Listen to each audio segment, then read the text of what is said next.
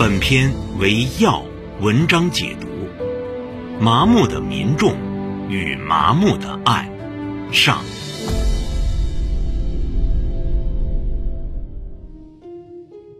上一期我们说了鲁迅的刺客经历，主要说了鲁迅的第一个顾虑，也就是自己的母亲。那对应的呢是《药》这篇文章的第四章节。今天呀，我们来说说鲁迅的第二个顾虑，也就是麻木的民众。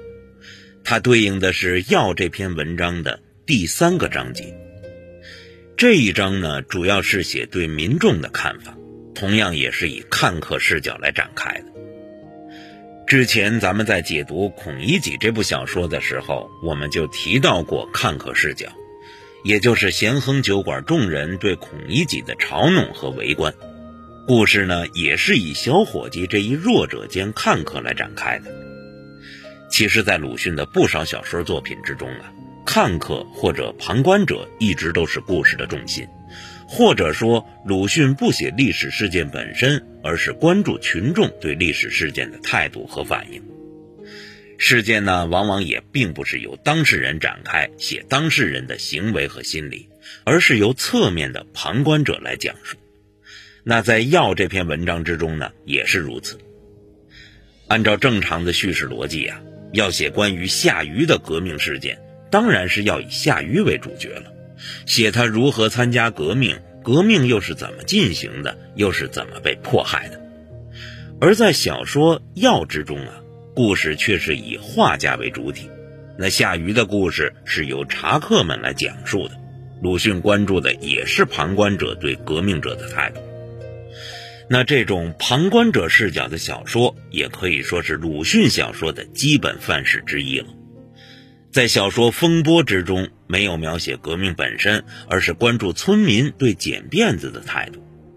在小说《祝福》之中，祥林嫂的故事同样是由他人来讲述的。那看客的态度，也就是故事的社会环境。在小说《示众》之中，连人物、故事情节都给省去了。直接就描写了围观示众的场景，只关注了看与被看的关系。那这样的旁观者视角还有很多，比如《阿 Q 正传》呐，《狂人日记》呀，也都是有的。在这里呢，就不一一的列举了。说为什么鲁迅总是写看客、写旁观者视角呢？因为这些看客、旁观者呀，都是平民百姓。鲁迅先生关注的是平民百姓。他也想要唤醒的还是平民百姓。鲁迅在批判看客、批判劣根性，实际上啊，他是对底层人民饱含同情的。那人民可不是鲁迅的敌人，而是他要拯救的对象。这也是如今很多人对鲁迅先生比较大的误解：批判那是为了唤醒和改变中国人，而不是为了诋毁和消灭中国人的。那么，夏禹革命者革命又是为了谁呢？如果一个革命者说我是为了自己当官发财，那这个人根本就不是真正的革命者，而是个机会主义者。其实啊，这些革命者与鲁迅先生是相同的，也都是为了百姓。在小说《要》之中，夏禹在牢中被人打，曾经说道：“大清的天下是我们大家的。”在封建礼教的规训之下，人民百姓不认同夏禹的话，那大清怎么会是大家的呢？普天之下莫非王土啊！这大清的天下分明就是他皇帝的嘛。可鲁迅为什么一直坚持要改变思想呢？因为如果可以改变人民顽固愚昧的思想，人民就是革命的助力，甚至于是主体。否则，人民那就成了革命的阻力了。而在小说《要》这个故事之中，麻木的、昏聩的人民群众，那就是革命的阻力。当然，鲁迅不仅仅批判了麻木的看客，还找到了他们麻木的根源。那说民众究竟麻木愚昧在何处呢？接下来，咱们慢慢的给您说说。这第一种病根啊，就是封建奴性思维。代表人物就是驼背的武少爷，说他一早就到店里，在角落里喝茶，几乎都没人搭理他。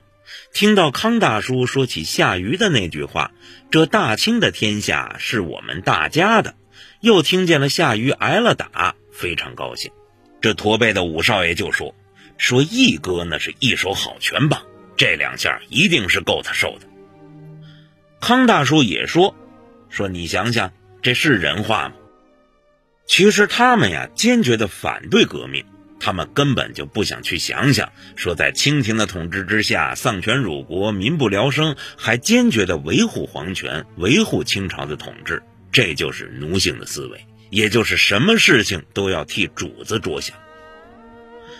第二个病根啊，就是绝对的利己主义，这样的人完全不在乎别人，只有自己眼前的利益，对他人没有同情心和同理心。在小说《药之中，可充斥着这样的人呢。鲁迅对他们的描写是极其冷的。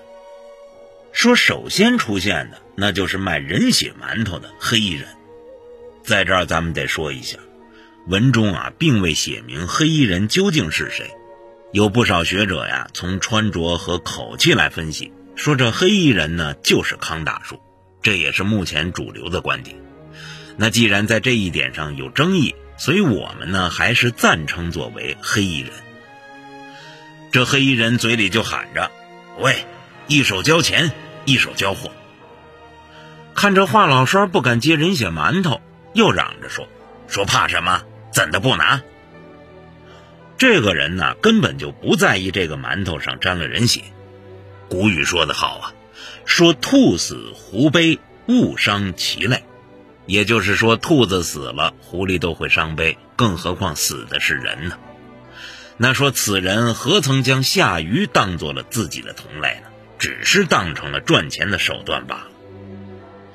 再有就是红眼睛的阿义，这个阿义啊是一个牢头，敲诈不来钱，就连夏禹的衣服都给剥去拿走了，连最后的体面都不给夏禹留。没捞到多少好处，心中有些不快，还要打夏雨一顿。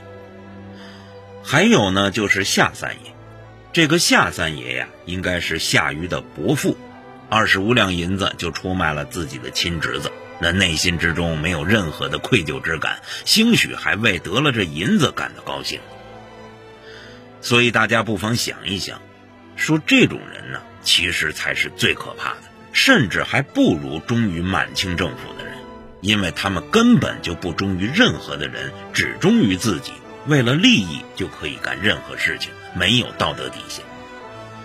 从古至今，这样的人都是存在的。无论朝代怎么改变，无论民国还是大清国，只要是有利可图，是无所不为呀。